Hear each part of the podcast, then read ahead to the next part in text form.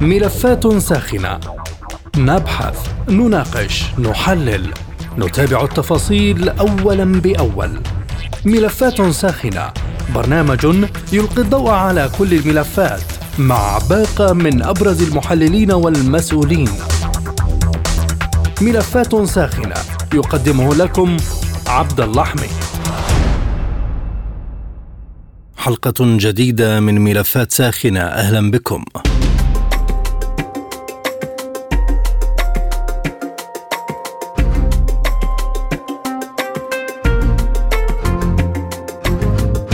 اتفقت مصر والولايات المتحدة على إدخال المساعدات الإنسانية إلى قطاع غزة عبر معبر رفح بشكل مستدام وذلك بعد مباحثات بين الرئيس المصري ونظيره الأمريكي خلال اتصال هاتفي.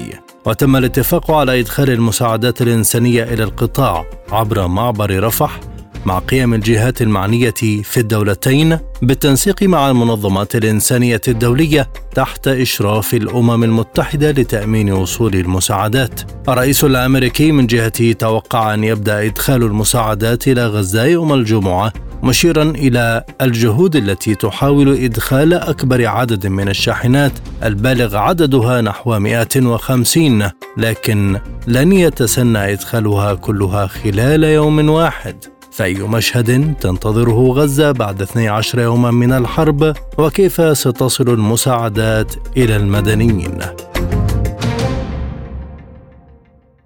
يجيب على هذه الأسئلة من القاهرة دكتور أيمن عبد الوهاب نائب رئيس مركز الأهرام للدراسات السياسية والاستراتيجية. أهلا بك دكتور. بداية ما هي الآلية المتفق عليها لدخول المساعدات لقطاع غزة؟ يعني الاتفاق طبعا إنه يتم وفقا لبعض الأخبار التي توردت عن حوالي 20 قافلة من المساعدات.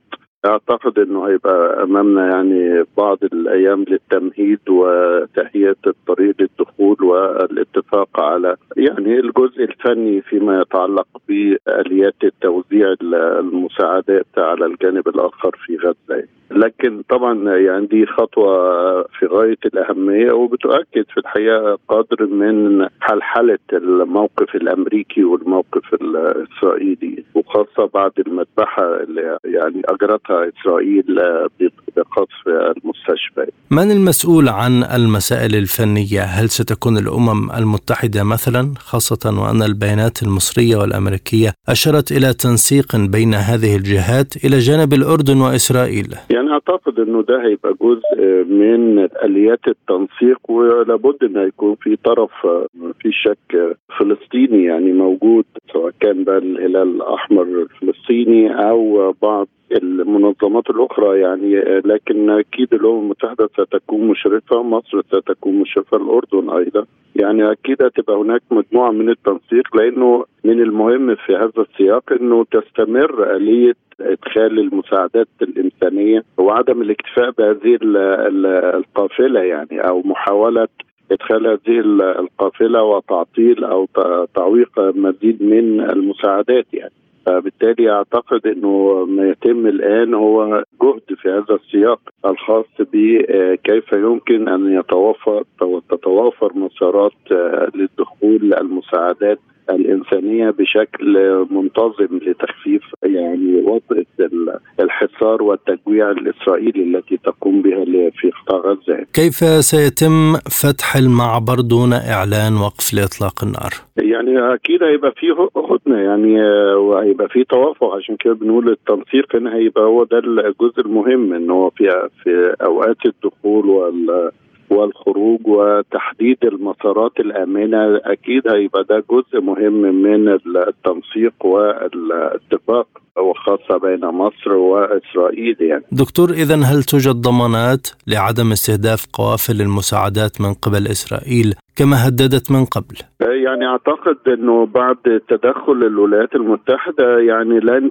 تجرؤ إسرائيل على ضرب القوافل لكنها في الحقيقة يمكن أن تمنع بعد هذه القافلة تمنع أو تضع المزيد من العقبات أمام الدخول مزيد من المساعدات. يعني هذا الأمر هو الذي أعتقد أنه سيكون أكثر ترجيحا أنها ستلجأ إلى أن تعيق بحجج يعني متعددة وقف هذه المساعدات. يعني هي تدرك أهمية هذا العامل على المستوى النفسي وعلى مستوى الصمود وعلى مستوى مقاومتها. يعني فبالتالي سوف تتحرك في هذا السياق يعني أو لن تقبله إلا بمزيد من أو استمرار الضغوط الدولية يعني وكيف سيكون الموقف العربي حينها؟ هل لديه بدائل؟ الجانب العربي أكيد عنده الكثير والكثير من الأوراق التي يمكن أن تشكل أداة ضغط في الحقيقة كبيرة على الرأي العام العالمي وعلى العديد من القوى الدولية الداعمة لإسرائيل، لكن يعني تظل القضية في كيف يمكن أن يحدث هذا التوافق وهذا التنسيق بين القوى العربية لوضع مسار لإدارة هذه الأزمة يعني. دكتور أيمن وفقا لما تم الاتفاق عليه، هل سيتم إجلاء الرعايا الأجانب ومزدوجي الجنسية؟ أعتقد إنه ده برضه من الأمور اللي آه طبعا إنه ممكن يتم يعني وخصوصا إنه حماس أساسا يعني أعربت عن ذلك حتى بما فيها من تحتجزهم يعني آه، في حالة آه، هدوء الوضع في آه، القطاع فما في شك إنه ده هيسهل مسألة خروج الأجانب ومزدوج الجنسية لكن أعتقد إنه إذا تعطلت مرة أخرى القوافل ستتعطل هذه هذه القضية أيضا. نظرة أخرى عن يعني أسباب التحول في الموقف الأمريكي والإسرائيلي الذي كان رافضا لخطوة قوافل المساعدات. أعتقد إنه أكثر من نقطة، النقطة الأولانية هو اكتشاف قطاعات كبيرة من الرأي العام العالمي زيف وكذب الرواية الإسرائيلية الأولى التي تحدثت عن أن حماس قطعت الرؤوس وغيرها من الحديث عن بعض المذابح التي ارتكبتها حماس. فاكتشف الجميع أن هذا أمر غير دقيق وغير صارح. أحدث في الحقيقة تحول كبير لدى قطاعات كبيرة من الرأي العام العالمي. وشفنا الاحتجاجات في هذا الأمر. النقطة الثانية في الحقيقة وحشية رد الفعل الإسرائيلي وحصار غزة وقطع المياه والكهرباء وغير ذلك من سبل الحياة التي وصلت إلى أنها ليست يعني حرب إبادة وليست حرب أو محاولة لرد الفعل يعني فبالتالي هذا أمر أيضا يعني أثر كثيرا القاسمة في الحقيقة كان أعتقد كانت هي ضرب المستشفى لأن دي كانت في الحقيقة يعني دي من جرائم الحرب التي يجب ألا تمر يعني بسهولة في الحقيقة. أعتقد أن هذه الأمور الوحشية التي عملتها إسرائيل سواء في محاولات الترويج أو في مح يعني محاولة تبرير حرب الإبادة فأعتقد انه ده كله في الحقيقة يعني كشف عن الوجه الحقيقي والقبيح لإسرائيل في الحقيقة. إلى أي حد انكسرت مخططات التهجير على حجر الموقف العربي والمصري لتمريره؟ الرسالة كانت واضحة جدا وقوية واعتقد انها افشلت هذه الجهود بدرجة كبيرة وإن كان ستستمر إسرائيل في محاولة تحقيق هذا الحلم الذي تحلمه منذ القدم يعني في تفريق قطاع غزة والانتهاء من هذه الورقة يعني. كلنا ندرك عدد كبير من التصريحات الاسرائيليه قديما وحديثا حول أن غزة يمثل الشوكة التي في ظهر الدولة الإسرائيلية يعني. فمساله التهجير ستظل هدف لإسرائيل لكن رد الفعل المصري في الحقيقة كان يعني حاسم و وقوي ومعبر عن حجم ما يمكن أن يتحمله الجميع من تكلفة كبيرة في حالة آه، استمرار هذه الأغراض الخبيثة. هل الخطوات الإسرائيلية المقبلة ستكون محسوبة بشكل أكبر برأيك إذا كان الأمر متعلقا بمصر؟ أكيد أكيد وأنا أعتقد إنها تدرك ده حتى وهي تطرح هذه السيناريوهات لكن يعني كلنا يدرك خبث ومحاولة تعظيم المكاسب التي تسعى إليها إسرائيل دائما في كل يعني جولاتها. فهي بالتالي كانت يعني تمارس هذه الضغوط. وإحنا شفنا في الحقيقة إن الضغوط لم تكن إسرائيلية ولا أمريكية فقط لكن يعني كان هناك العديد من القوى المحسوبة أو الداعمة للموقف الإسرائيلي والأمريكي سعت للضغط على مصر أو محاولة تحريك الموقف المصري يعني لكن صلابة الموقف المصري في هذا الأمر أعتقد إنها أفشلت يعني كل هذه الجهود ورسالة الرئيس أمس في الحقيقة مع المستشار الألماني كانت يعني آه، واضحة وضوح الشمس. حوالين المخاطر والتأثيرات والتداعيات المستقبلية على آه، المنطقة ككل وليس على آه، مصر وإسرائيل فقط. شكرا جزيلا لك دكتور أيمن عبد الوهاب نائب رئيس مركز الأهرام للدراسات السياسية والاستراتيجية. كنت معنا من القاهرة. من عمان ينضم إلينا السيد جواد الحمد مدير مركز دراسات الشرق الأوسط. أهلا بك سيد الكريم. كيف تحول موقف الجانب الأمريكي من غزة وذهب للتوافق على إدخال المساعدات إلى القطاع. هناك ثلاث مسائل مهمة، الأولى أن الإدارة الأمريكية وجدت صدا عربيا كبيرا لاتجاهاتها في ترحيل أهل غزة مثلا وبتبرير أفعال إسرائيل في قطاع غزة من جرائم الحرب التي شهدها العالم، لذلك الإدارة الأمريكية ذهبت أن تحاول أن تري جزءا من التخفيف من الجانب الإسرائيلي بهذه الفكرة، ولا الجزء الثاني في الموضوع أن المساعدات فقط ل 20 شاحنة تتوزع في جنوب قطاع غزة وليس في شماله المنكوب. والقصة القضية الثالثة أنها بعد انتهاء العشرين شاحنة سيغلق المعبر ثانية. وهذا يفترض بأن يبنى المعبر هذا اليوم إصلاحه وغدا سيتم البدء بالعشرين شاحنة. وهذه لن تكفي شيئا لقطاع غزة. فليس هناك تحول في الموقف الأمريكي هناك تكتيك أمريكي إسرائيلي في محاولة تخفيف الإدانة الدولية لإسرائيل وتحول في الإدانة لأمريكا ذاتها عندما وقفت وراء إسرائيل. لم يتم تحديد موعد معين لتمرير المساعدات. هل الأمر متروك لانتهاء التجهيزات والإجراءات أم لأسباب سياسية وعسكرية؟ محاولة تخفيف الضغط الدولي على الموقف الأمريكي والموقف الإسرائيلي خاصة بعد تدخل روسيا في الأمم المتحدة واعتراضها على قرارات دين المقاومة الفلسطينية وتأييدها لقرارات آه، توقف الحرب وتفتح المساعدات وهي والصين وجدت أمريكا نفسها محرجة أمام العالم. 12 دولة تصوت وتستخدم الفيتو في قضية إنسانية بحتة. ثم ضغطت بايدن على آه، إسرائيل ضغطا خفيفا في هذه النقطة.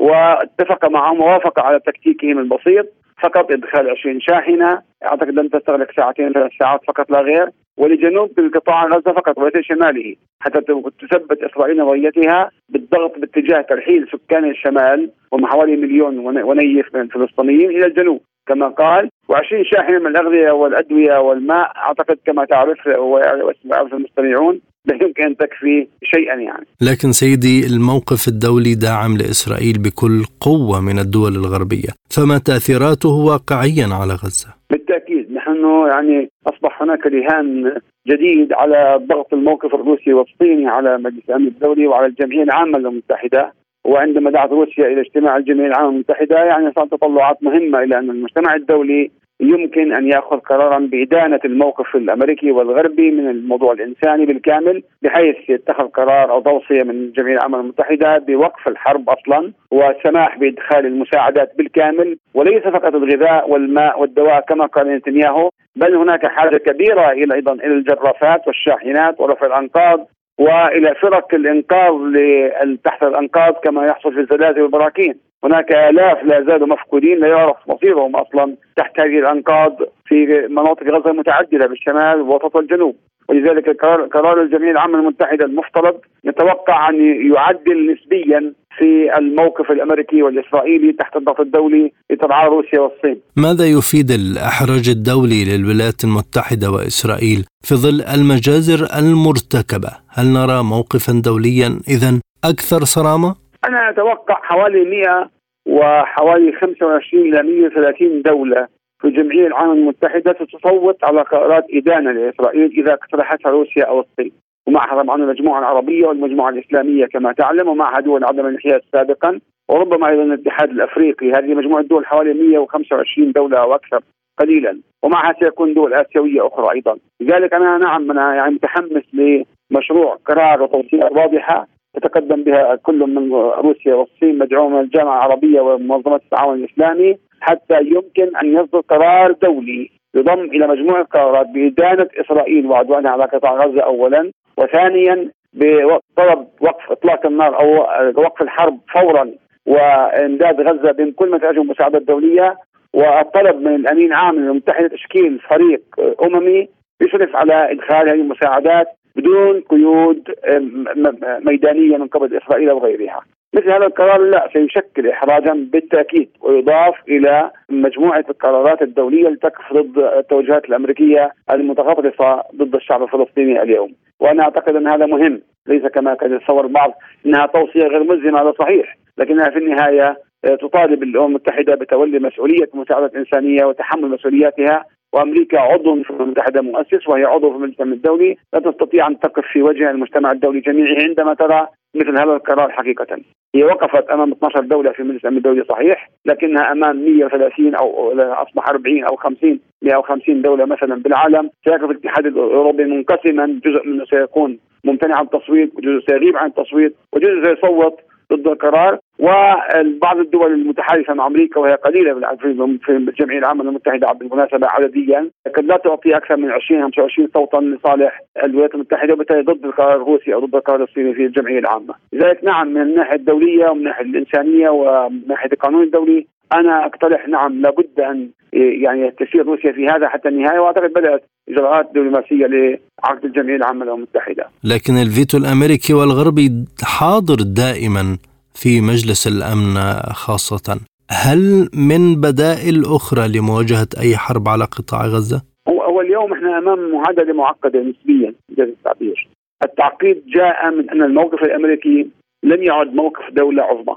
ولا دولة ترعى قانون دولي ولا دولة عضو مؤسسة متحدة. أصبح متماهيا تماما مع الموقف الإسرائيلي المباشر. إسرائيل اهتزت ثقتها بنفسها وشعرت باهتزاز كبير بسبب نجاح العملية العسكرية الأولى التي قامت بها حركة حماس ضدها عندما دمرت فرقة كاملة من ثلاث ألوية في الجيش الإسرائيلي بين جريح وقتيل وطريد واستولت على المعلومات الاستخبارية الضخمة التي كانت في هذه القاعدة في جنوب جنوب فلسطين إسرائيل. وأخذتها إلى غزة، هذا تسبب بصدمة ضخمة جدا للأمن والجيش الإسرائيلي. لم تكن تتوقعها على الإطلاق، وتكاد تكون أكثر من صدمة حرب أكتوبر عام 73 بسبب أن حرب أكتوبر كانت من قبل دولة طبعا كانت في في حين الاتحاد السوفيتي ودول أخرى، بينما الآن الذي قام بهذه المهمة هي مجموعة مقاتلة مسلحة فلسطينية لا يزيد على افرادها عن 1500 شخص. هذا الذي تسبب يعني انهيار فكري وانهيار معنوي في القيادة العسكرية والاسرائيليه وهي طلبت الضوء الأخضر والدعم العسكري الأمريكي وهي تقوم بما تقوم به انتقاما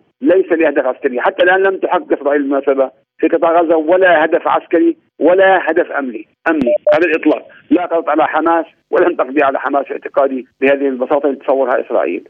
وموضوع القوات البرية إسرائيل لا تزال تتردد فيه. سوف تذهب به ربما لكنها متردده وخائفة جدا من نتائجه على الأرض الآن الموضوع تعقد لأنه هذا الموقف الأمريكي يدعم كل هذا التفكير الإسرائيلي وكل هذه الاجراءات الإسرائيلية بدون تحفظ بل على العكس يبرر لها على مستوى المجتمع الدولي. الآن كيف يريد أن يصمت العالم جميعا؟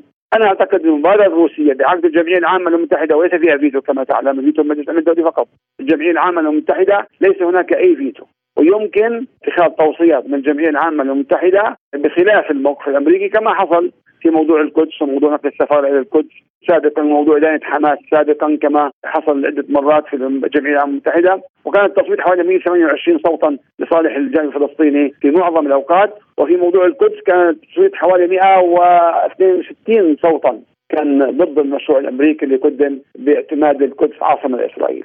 لا أراهن إنه هذا سيحل المشكلة كلها لكن هذا سيضاف إلى الضغط الدولي وهذا شيء مهم. الأمر الثاني المساعدات الروسية بلغني أنه ترسل حوالي 27 طنا من المساعدات فورا إلى قطاع غزة بحكم علاقات روسيا بإسرائيل وعلاقات الرئيس بوتين تحديدا بنتنياهو أفترض أن هناك جهودا تبذل مباشرة مع إسرائيل لإدخال المساعدات الروسية بطريقة أو بأخرى وهذا سيحرج إسرائيل أيضا أمام روسيا لأن لها هناك مصالح مشتركة ومسائل. إلى أي مدى تعني هذه التحولات في الحرب على غزة فشلا للمخطط الإسرائيلي المدعوم امريكيا بتهجير الفلسطينيين؟ أعتقد موضوع التهجير فشل بالفعل ولا عاصمة عربية استعدت أن تفكر فيه. بلينكن وجد ردودا صارمة من كل الدول العربية التي زارها بدون أي تحفظات. واتخذت كل من مصر والاردن موقفا شديدا جدا لو اعتبرته يتعلق بالأمن القومي لكل منها وبالتالي على الأردن أن هذا يعتبر اعلان حرب على المملكة. ولذلك أعتقد أن هذا موضوع تراجعت عنه الإدارة الأمريكية اليوم وفيما يتعلق بموضوع التهجير مؤقتا على الأقل في ظل هذه الظروف المعقدة. هذا واحد. ثانيا أعتقد أن استخدام أمريكا الفيتو كان ليس امرا سهلا أمام موضوع إنساني وقصف العالم كله يراه. لكن المشكلة الكبرى التي تعاني من الاداره الأمريكية إدارة ضعيفة وإدارة فاشلة في إدارة الملفات الدولية كما يعرف الجميع وإدارة تستطيع أن تتعامل مع القضايا الدولية بحكمة وعمق وعقلانية وإنما ذهبت لاستخدام القوة في أكثر من مكان. الأمر الأخير أن الرئيس بايدن من الواضح تماما أنه لا يدرك نتائج موقفه هذا على موقف أمريكا وسياسة أمريكا في الشرق الأوسط خلال العقد القادم ولا يدرك ذلك تماما. يردد أكاذيب وافتراءات الإسرائيليين حول أفعال الفلسطينيين وهي لا أصل لها الحقيقة وقد استمعت إليه بالأمس مؤتمر صحفي هو لم يدرك ماذا قال وعاد قال هذا داعي نخش فيها نطلع منها. تكلم أربع خمس كلمات متقاطعة يعني لا علاقة بينها خلال المؤتمر الصحفي مع نتنياهو مما أشعرني من لا يدري ماذا يقول. وينتبه إلى بعض الكلمات وبعض الجمل التي تقال له من مساعديه إذ يقولها فقط دفاعا عن إسرائيل وحماية إسرائيل وتبريرا لأفعال القوات الإسرائيلية اللي هي جرائم حرب في غزة. شكرا جزيلا لك الأستاذ جواد الحمد مدير مركز دراسات الشرق الأوسط كنت معنا من عمان. من بيروت ينضم إلينا الكاتب والباحث السياسي الأستاذ نضال السبعة، أهلا بك سيدي الكريم، كيف تقرؤون إذا تغير الموقف الأمريكي من إدخال المساعدات إلى غزة؟ يعني بتقديري الشخصي إنه يبدو إنه خلال زيارة بايدن كان من المقرر أن يتم عقد اجتماع رباعي، يبدو إنه يعني استشعار الإخوة في مصر والأردن لخطورة المشروع الإسرائيلي وخطورة ما يذهب إليه نتنياهو من خلال عملياته العسكرية، ربما أدى إلى تغيير في موقف الإدارة الأمريكية بجدول الاستمرار بهذه العملية العسكرية، كان من الواضح جدا جدا إنه تم إلغاء الاجتماع الرباعي وكان أيضا في موقف مصري حازم وواضح عبر عنه الرئيس عبد الفتاح السيسي برفض تهجير الفلسطينيين وهناك حديث على أنه الملك عبد الله أيضا يبدو أنه يتجه إلى مصر للتنسيق. الملك عبد الله ملك الأردن يتجه إلى التنسيق مع الرئيس عبد الفتاح السيسي لأنه الأردن ومصر أنا باعتقادي هم كدول حدودية مع فلسطين المحتلة. هم معنيين مباشرة بهذا الأمر وهم أيضا في دائرة الاستهداف كما هو الشعب الفلسطيني. فيبدو أنه المجزرة الأخيرة أيضا التي حدثت في المستشفى أدت إلى موقف عربي وإسلامي ودولي ضاغط على الإدارة الأمريكية وبالتالي ربما هذا الأمر دفع إلى هذا التغيير في موقف الإدارة الأمريكية من موضوع إدخال المساعدة. هل يمكن ربط كل الأحداث ببعضها في مسألة إلغاء قمة عمان والموقف العربي بإدخال المساعدات وحديث بايدن عن عدم دخول الحرب مع أي طرف آخر؟ هل نهاية اذا لهذه الحرب؟